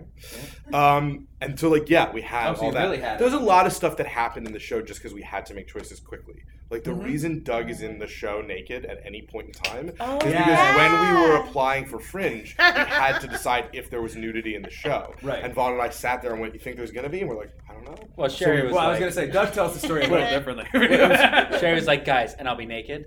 I mean, I, sure. I just remember we like ma- right. Well, Right. we made, we made, we said yes, and Sherry didn't do the show. Right, sure. And so we were we were stuck there. and We were like we advertised it. Right. We have to do it. And then there was literally this moment at one point where like maybe it just starts the show and Doug just comes out naked and goes, and then we start the show. Like and it was in the, I'm not kidding. There was lots Also, of. Doug was the only one who was volunteering to be naked at that point. That is, But then we kind of I like was, Hang on, wait a minute, wait a I minute. volunteered after we asked everyone. right. No, but it, we, we found a moment in the play that works. if we called, you would serve. That was you. Yeah. But it was kind of also us trolling a little bit. Oh, a little bit, yeah. because like there's a whole scene where Suzanne's like this close to taking off her, her bra, and you're like, is it gonna happen? Is Yeah. it not? Is that where they're going? And then it doesn't, and Yeah. and then out of nowhere, Doug knew it wasn't walks gonna- in, and then out like and you're like, oh well, they said there were because like when you announce it, people are waiting for it, so it was like, Oh, yeah. well. Okay, is it this the moment? That's got to be the moment. Nope. And then out of nowhere, Doug just walks off Yeah, stage, he walks walks, off back on. He's got Tomb Raider and zebra cakes. and Right. yeah. Makes the show. Well, I said I, I liked I liked how I mean it's- it is, but it is a should say it makes a lot of sense in the moment. Oh, In- yeah. In, the moment when he does it, it's a great. It is, if you're gonna have Doug be naked in the show, Everything's gotta be it's earned. the perfect moment. But I really like how slow his walk was off, not on. Oh, He kind of came on. Not quickly, but you came on and got in position with the Tomb Raider game covering the bits, and then you just take a slow amble off stage. Just- for those of you who came for this, here it is. We, You know, we work really well together. Yeah. yeah, I, I know what Jason likes. well, but it's true about fringe audiences though. That if you don't, but like if you don't, I'm not going to go. That's Yeah, fine. thank No, you. Um, he didn't have a Fisher Price record player. If uh, i i i in a fringe setting, I learned the last time it was a slow burn, but they got there. The um, I don't think I did. that's fine. You don't on stage yet. Don't worry about it. Um, the fringe audience, if promised something that it does not get, they will will. turn They on you. yeah. yeah. Well, because I had that experience that same year because my play Giant Box of Porn was in the fringe, and the number of That people was- who came to that show expecting it to be one thing, which we didn't advertise nudity, Sure. like, but they expected it to be one thing, and it is not. It is a it is a relationship drama you know Well, I did- comedy, but it is that it. So yeah. The first play I ever did at Fringe was one that I wrote and direct called The Naked Party, and it did have nine people naked on stage. So about a naked party, and Right. the, like the twist ending is that they get dressed to make out. Um, Oh, that was the big that was the big twist. Uh, right, spoiler. um, I'll never but I definitely were, there were definitely people that called up and were like. Can we get naked? And I was like, no. I was like, this, no, it's a show. You're still in the audience. They're like, but can we be naked in the audience? I was like, no. and then I and then I hired security. I'm not kidding. And then we had two people for security each time. I do want to correct one thing because like we did not come up with the names in the room. Oh, what hap- no, what happened is no, I was with Vaughn. I Our think. character names? Yeah, our character names were decided because I literally called everyone up because we needed names, and I just literally was like, "What? Hi, what would you name your character Yeah. right now?" And they said a thing, and I wrote it down, and that's what it and all that was it. Yeah. Yeah. Yeah. Okay. I knew you that came up- happened, but in my head, it wasn't a phone call. Each of us uh-huh. was probably in a room. I know for a fact you but were yes, outside. that you're right. That's accurate. That's, That's- accurate. But it was yeah, it was just like them answering the phone with no preparation, Yeah. like whatever they were Sure. doing It was me going, "What's the name of your character?" Dennis. Great. Like- That's it. Yeah. That was it. That's true. They fit really nicely, though. I have to Yeah. say for that for that being that instinctual, it's a really nice. Like, that doesn't always go your way, and somebody's going to don't know, laugh. sometimes- Abernathy. And you're No, like, oh, sometimes crap. sometimes if you don't let people think, they come up with the right thing. Yeah. Well, sometimes is the key word in that sentence. though. sometimes they come up with, you know. But not the people that I choose to work with. But that's. Oh, thank you. Jason. I have a lot of Uh, trust. That's good. You do. You do have a lot of trust. It's this. This is a, an interesting melding of. I, I like. I like your your sort of Machiavellian way you got this show started. It feels very. But it feels like not not a bad way. I don't mean that I just like- way at all. like- no, but it, it is a very pragmatic thing of being like you've got a show. Like Yeah. you need to put something in that slot, and then you have as as the facilitator being like, well, what can we do? What can we? How can we make this happen? How can we? Well, the whole show, I think, kind of is really special to me because of the process where it wasn't a story that we came in. It actually was, and uh, Vaughn talks about it a little bit, but what we came in first, I think, was musical inspirations more than anything. And literally, it was just people bringing in kinds of songs that they were interested in exploring. And then it was about just moments in life, like shit i think i like you as a concept Right. or the, the uh, so last sober guy at the party as a concept and like this whole list of concepts and then it was just people being like i really like doug being like i want to be an asshole who like becomes nicer or something like that you know what i mean like like and people like just saying i Not want in this real life, just on. well, no, no, but like just I never just- wanted to get nice. just people coming in and saying like, uh, "This is what I want my character arc to be," and then we voted. So we had this list of like concept song ideas, and we voted. Everyone got to, we all voted, and then everyone got to pick one that they wanted. So there was like a total of twelve to start, and that grew. And then it was Vaughn and me in a room for five and a half hours with post-it notes, being like, "Okay."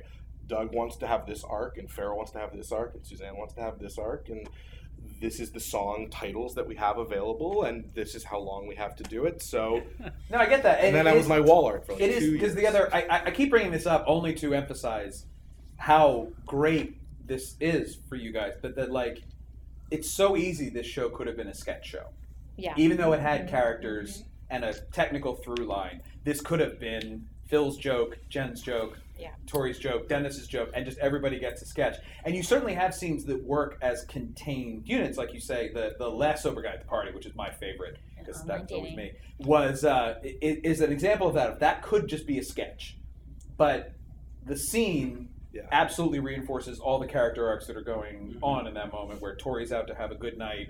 Jen discovers where she's at. Phil sort of abandons his responsibility, and Dennis decides to leave the apartment.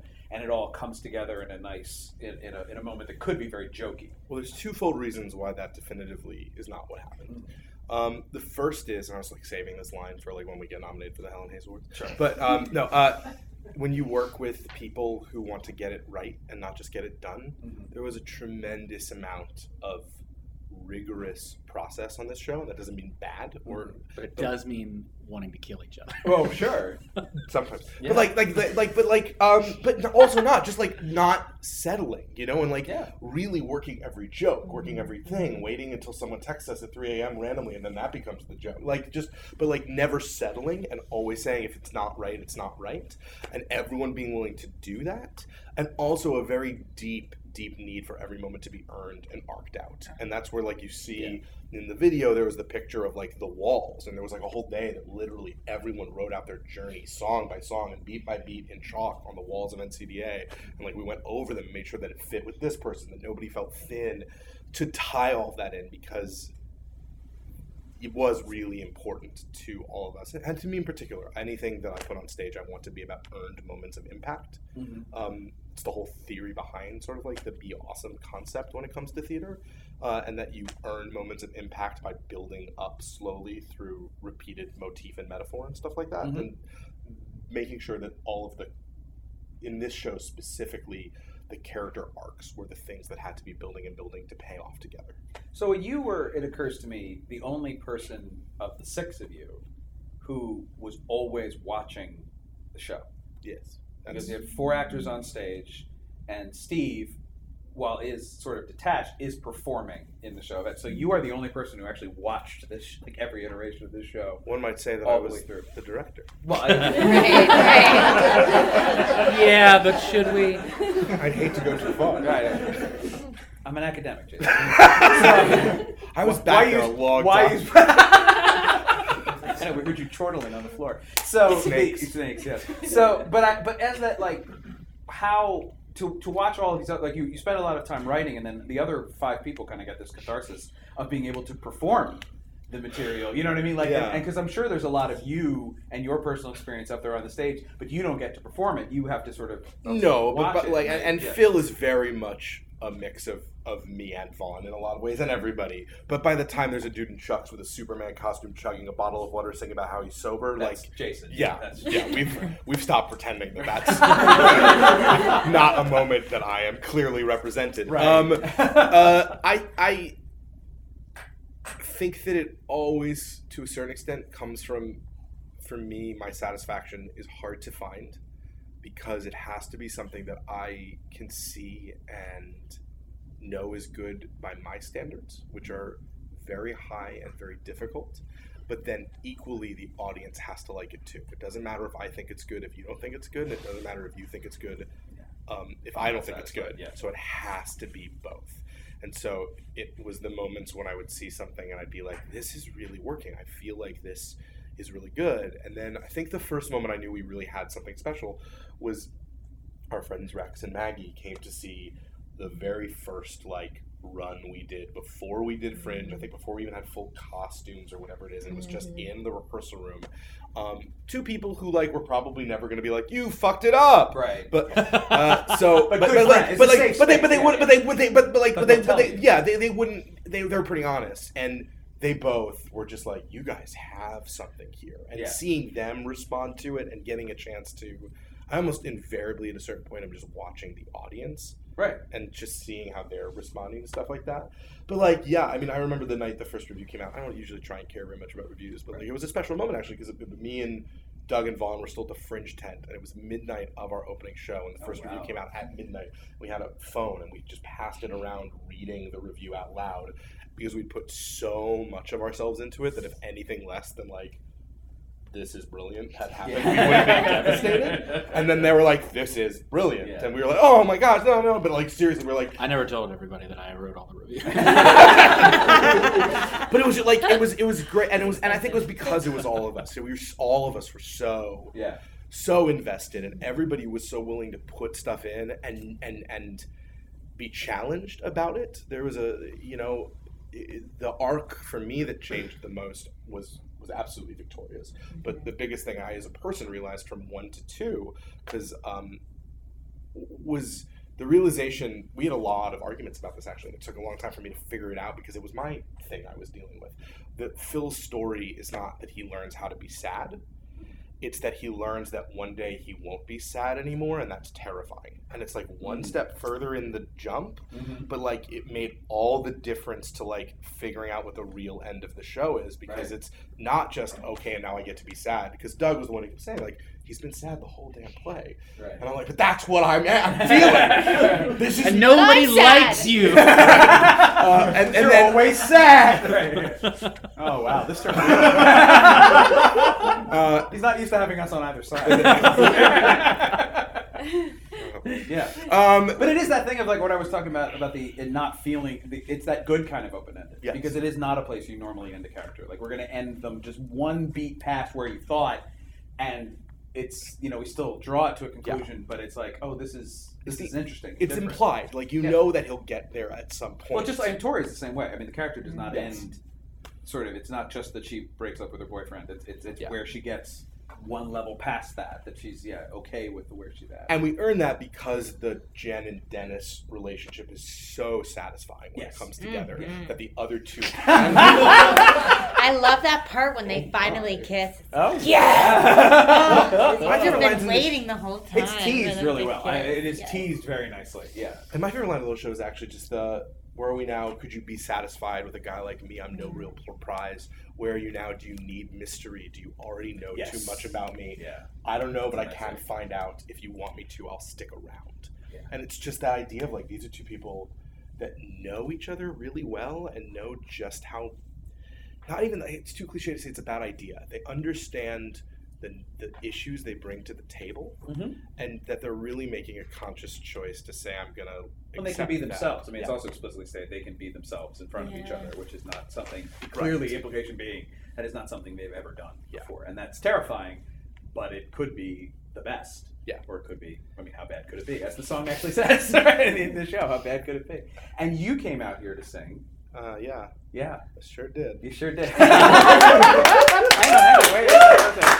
So, yeah, so you chose Damn it, Janet from the Rocky from the Rocky Horror Show. Yeah, That's right, You want me yeah. to talk about why I picked it? Yes, I do. Well, so you said I had to sing, I did. and I was like, you realize I directed the show, Right. and you were like, yes. I use a lot more words than that. Yes. But yes and then I went through a process where I suddenly realized that aside from chess, I don't really know a lot of musical theater, All right. and there wasn't a lot of good.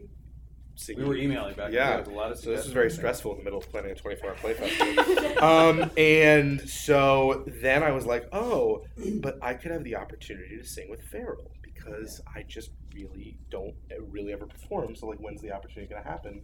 So I was like, I can make that happen by doing this, and I put that out. And then Farrell was like, oh, fine, which is what I expected. Right, yeah, So yeah, like, yeah. it all went perfectly according to Right, plan. yeah. I like to say that Farrell is my most honest friend.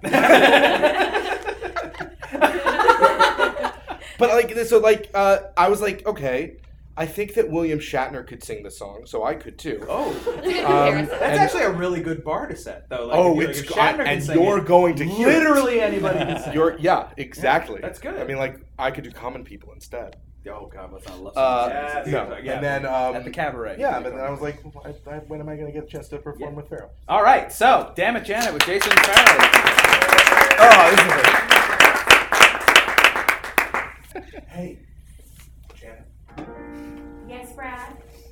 I've got something to say.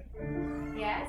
I really loved the skillful way you beat the other girl to the brides. Okay. The river was deep, but I swam it. Janet. The future is ours, so let's plan it. Janet. So please don't tell me to can it. Janet. I've nothing to say, and that's damn it. Janet, I love you. The road, the road My heart and you fan it. Janet. There's one fool for you, then I am it. Janet. Now I've one thing to say, and that's damn it. Janet, I love you.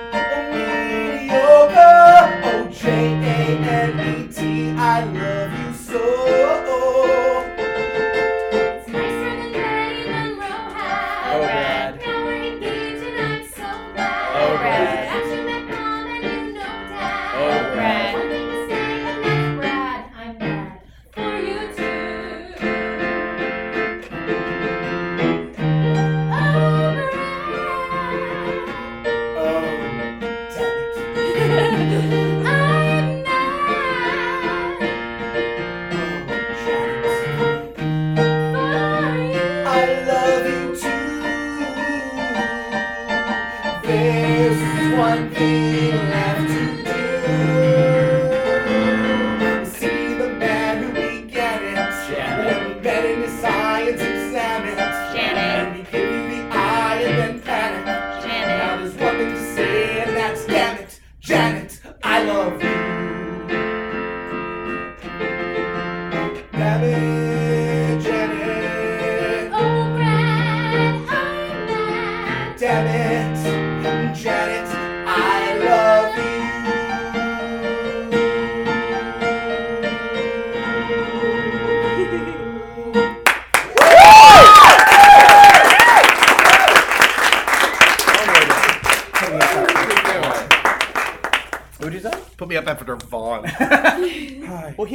You're from video. I'm so just pretty. Do you I see- did light him very well. Do you see didn't my I? hair? It just falls perfectly, like my voice. This guitar plays so. I'm in New Mexico. Why do you All right. sound like a weird British Vaughn? It's Braun from the British. I also want to say thank you real fast because she has to go to Eliza Rothman, our accompanist.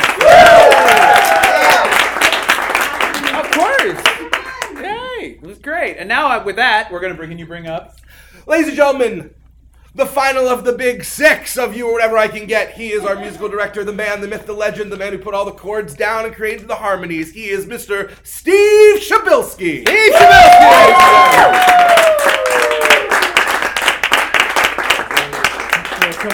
I know I can't hug you with a guitar. This is no good. We'll do, we'll do this. There we go. That's nice. See, it's going. Steve I, I, that's debatable. I'm not here. Like, I'm right there with you. My eyes were open. Yeah. So you've had to actually be sitting in the audience this whole time. Yeah, That's right. Yeah. it's fantastic. Is it going well? Okay. good. Yeah. We can't tell. So uh, now that you're all up here in this sort of, uh, I want to ask some sort of broader questions about this. So how did you come into the project before we do that, though? Um, just very, very much the way Jason described it. Um, they, um, we had worked together on just on just on Unplugged at that point. I think just on. Unplugged. Yeah, and um, But you and Vaughn have worked together yeah, for a long and time. Vaughn and Doug and I had worked together many, many years ago at Wayside Theater out in out in Virginia. They were interns when I was the, the MD out there, and uh, when I first moved to DC a couple of years ago, uh, Vaughn hooked me up with Jason, and that and that's snowballed into this relationship, which is fantastic. and yeah, they called me up, said they said that there was a project, and they said okay, because for these guys, I'll do it. So were you in the room from the jump? Um, not from the jump, not from that, not from not that first meeting, but very shortly thereafter. Yeah, I mean, from the as soon as there was a room, like he wasn't on the Okay. street, but like literally as soon as he moved, like Well, moved once you a started room. actual writing, yeah, that's what I mean. Yeah. yeah. Okay, so you were you were there from the from the very beginning, tossing out ideas and all that, or were you more listening and playing chords? What was your? Um, I think it, it was very organic, and it really depended on what we were working on at the time. There were things that we I remember sitting at NCDA working our way through uh, the opening with with you and Vaughn, and just sitting there and throwing a line or two out and piecing it together. Uh, Collapsible Heart, which Farrell mentioned, was her lyric entirely and one one riff of mine, and it just it really depended on what we were working on at the time and what we what we needed. Every every song had a completely different route to completion. So when you guys were, were when the six of you were sort of all humming along there and working, what I want to, what I really want to, am interested in are these moments that I asked this specifically of, of Suzanne Farrell, but these moments that both felt the most personal to you, and also the absolutely most like, what on earth are you talking about? Kind of experiences that still wound up in the show, not that just like got thrown out and then disregarded. Cardigo. What do you say? Cardigo. That's not my moment. That's Sarah's moment. Fantastic. What, I, Cardigo. There's a there's a li- I sing a song. It's called Jen's Dating Rag, and and um and and also the the worst first date song. But there's a lyric where Oh, those are all real. those are all real first dates. Those are all real. All the first worst- Oh Yeah. yeah, I, I Yeah. my- Phil's first date is mine. We wouldn't go to a bowling alley, but she did vomit all over a friend of mine, tell me that she was a drug addict, and then proceeded to ask me why the Jews were trying to take over the campus. It's funnier on Okay. stage. Anti-Semitism. it really was funny. Anti-Semitism coming out of nowhere. That is well, yeah. The anti-Semitism segment on stage is a riot because it really does completely come out of nowhere. Yeah. It was the same in my car. Yeah. That never gets any any less weird to hear. no, No, not that. Never. Jeez. Oh my It's really weird because I, I, I don't I'm going to speak for everybody, but I'm really sort of speaking for myself to say that it's every everything is so personally true. Mm. You know, I mean, there we there's some exaggeration in different places that are, you know, to to make it a story, but Dennis's arc is my arc, and Mm. you know. Jen's arc is Steve's arc, and Yeah. I, For I my could tell. mother listening. that. Yeah, right. Victoria is Jason in his teens. Uh, Day man. Right, I'll tell you what. no, right. and Phil is just Jason. No, but- it's- it's- I'm not gonna lie. There's a lot, but like Right, yeah. it, it's very much, I think, a mix of me and Vaughn. And what's really interesting about that, and talking about things that were made uncomfortable, we, Vaughn and I came at relationships at the time from a very different place, and so there was a lot of conversation about me being like, and I think this is where this thing's happening, and he's like, I don't think that's the way. Well, the feelings part is all Jason. So Right, but then and then later, but later in life, without getting into details, like like recently, Vaughn and I've talked, and he's like, I get stuff that you talked about mm-hmm. before now. Like like there's mm-hmm. been, I think a few of us have all now gone through periods in our life where we now understand what someone else was saying in the room, where we were like, I don't understand why Mm, someone yeah. would feel that way, and then you call the person up two years later and go, so that note that you gave me, Right. I get makes it sense now. Not me though, because I'm happy as You're all fine. No, needs no improvement. Doug Needs Wilder no needs no improvement. So it says on your business card. I'm just way ahead of them. Oh, I see what you mean. You're escalating. But mostly because of his age. Because age. you're old. Yeah, that Don't la- tell everybody. Right, right. They know. Well, that plays nicely into the song we're going to sing in a second here. Uh, but I did want to I want to point out one more thing before we before we sing our, we talk about the song we're going to sing in a second.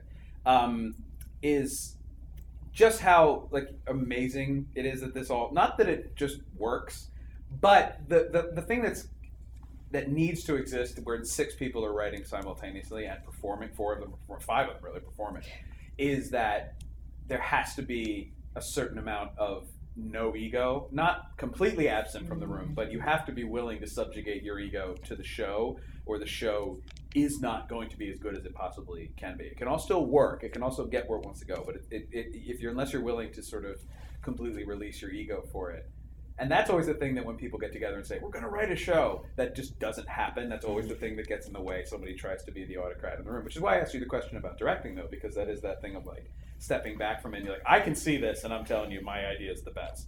And that's really rare to see that you all came out of it feeling equal equal ownership of this like and not a, just in a in a like Mm. in a very real emotional way I think the only time that I can ever say I think my idea is the best is if I'm willing to say a lot of times I don't think my idea is the best. You know what I mean? I think that's what all of us Yeah. did, hopefully. yeah Um, and I'm sure everyone has different perspectives on where that landed, but I, I would say that one of the things that made the process so beautiful is that it was so egoless when it was came down to like it was like what works, mm-hmm. and it was Right. never about what I like. It was very vocal discussions about why I don't think this thing works the way you think it does, but Mhm. never about like I Your like ideas, this yeah. moment. Yeah, I really wanted to do the drinking wine while doing yoga bit, but they're just. but it got cut Yeah, so what's your okay so last last question what's your what's the thing that got cut that you still wish ugh gosh i wish that was in the show even if you know it's totally wrong for the show Oh man.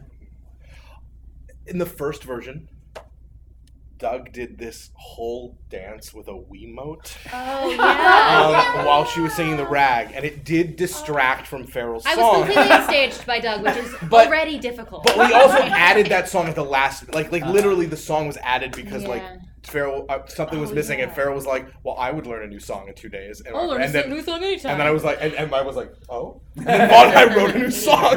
Um, but so like we didn't really know what that song was, and we went up in like two days afterwards. So like it just became Jen singing this good song, and Doug doing a whole choreographed was dance to a Wiimote. yeah And then when we got around to the other version, it was like this upstages me, and I was like, it does. Yeah. so that's, that's the thing. Like, it should have gotten cut, but like if you missed that dance, you missed good. that dance. I uh, I mean I, I'm happy we changed the song, but Mhm. I used to love Victoria's ending song. Oh, Um, like I really liked the first song that we did. I mean I'm glad it's different, it was but I do miss Disney-er. the song. Yeah, I don't even remember it. Is that and the weird? opening. I missed the opening too. Yeah, I mean that's the that's the thing. There's a lot of stuff that I miss. There's a lot. Uh, the the original opening is one. I Uh-huh. really like that tune. I really like that riff. But the things that are in the show are the things that needed to be in the show. oh sure And, I, and so I don't think there's anything that's cut that I regret cutting. Oh, sure. No, things no, I would didn't think so. Yeah, it, it's that. It, but it's like what Jason was talking about. It's that moment of like, I loved this. It was absolutely wrong, but I had so much fun. Yeah, Mm-hmm. doing that. And those things are. But that's what writing is. I mean, that's the trick to knowing that like. This great. I mean, we talked about it a little bit. Just I mentioned it off the cuff with when Farrell was talking about "Marry Me" a little bit. Like the original closing song for Company is a song called "Multitudes of Amy's," which if you've ever heard it, is a gorgeous, gorgeous song.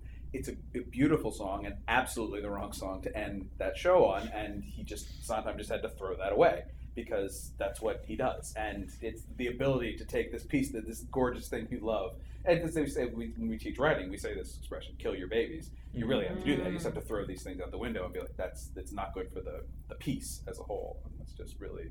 But it's fun. It's good that you. I think it's better that you kind of can't. You don't have a, like nothing's jumping Yeah. out of your mind. That they've all kind of faded away. And you can still hear the title track.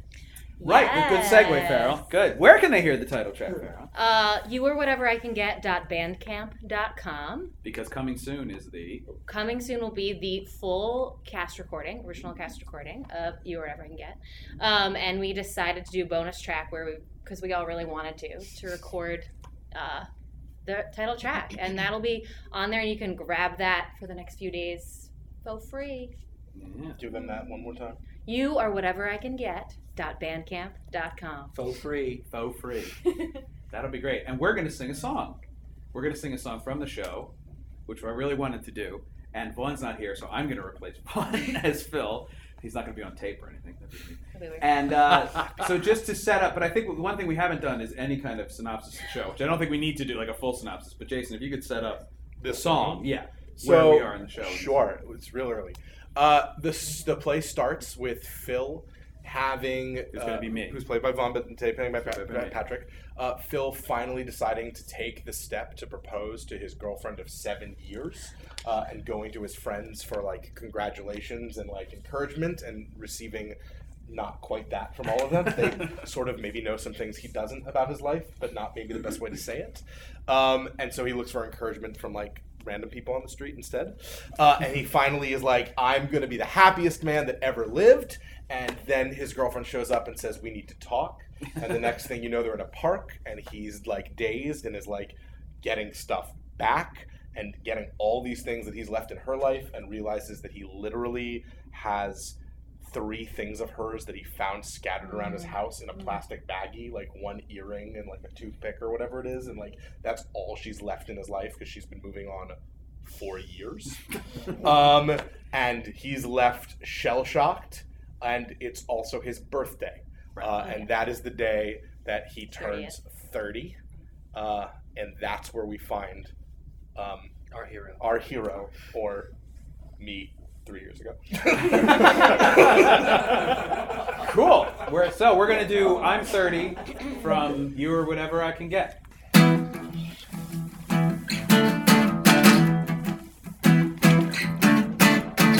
The clock is ticking on my youth. I found a gray hair in my pubes. I've only had sex with two girls. Make that 1.5.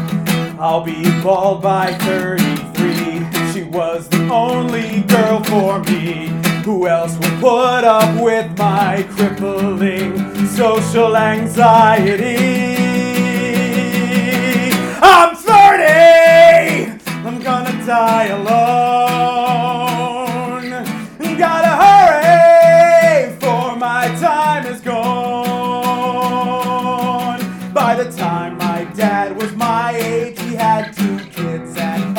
Divorce. All I got is this box of broken dreams and a decade of remorse.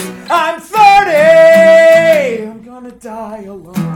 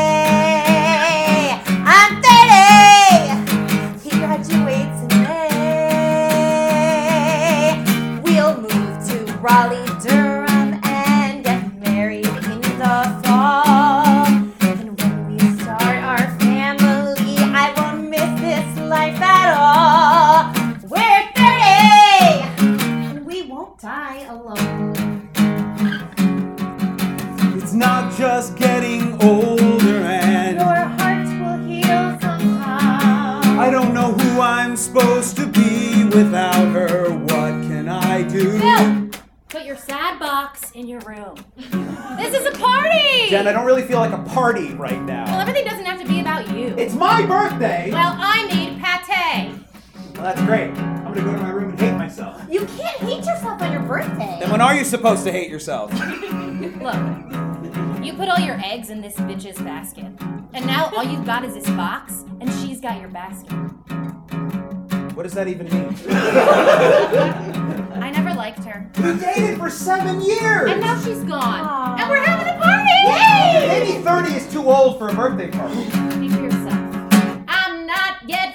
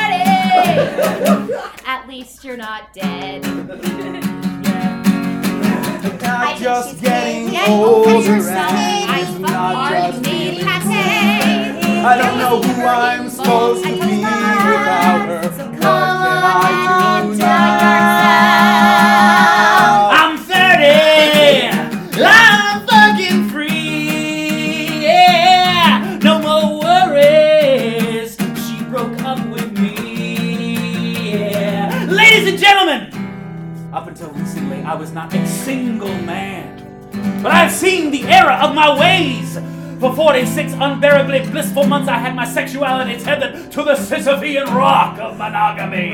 But no longer.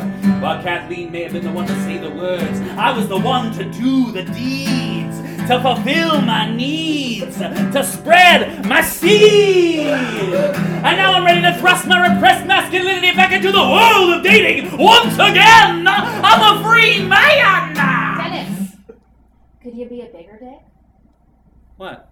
Phil just had his heart broken. Really? Lisa dumped him. On his fucking birthday. Oh, that's great! Come on and be my wingman. We'll hit every bar in town. All the ladies will be lining up, getting ready to go down on my penis. We're 30! We're living free! Yeah! I'm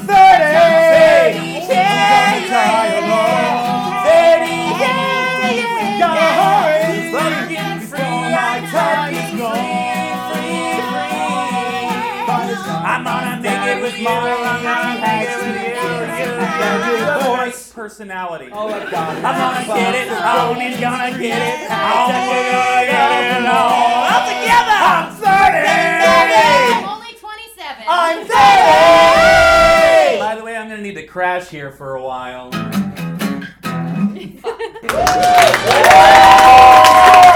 you very much for coming to the original cast recording here at the beautiful My thanks to Doug Wilder, Suzanne Edgar, Farrell Parker, Jason Schlafstein, Cedar, where- Jason Schlafstein, Steve Przybylski, and where's Lee? Lee's not even here. Lee Liebeskai for producing this entire thing. It's been a wonderful day. Thank you very much for coming. My name is Patrick Flynn, and I can't. I have rehearsal. Thank you guys.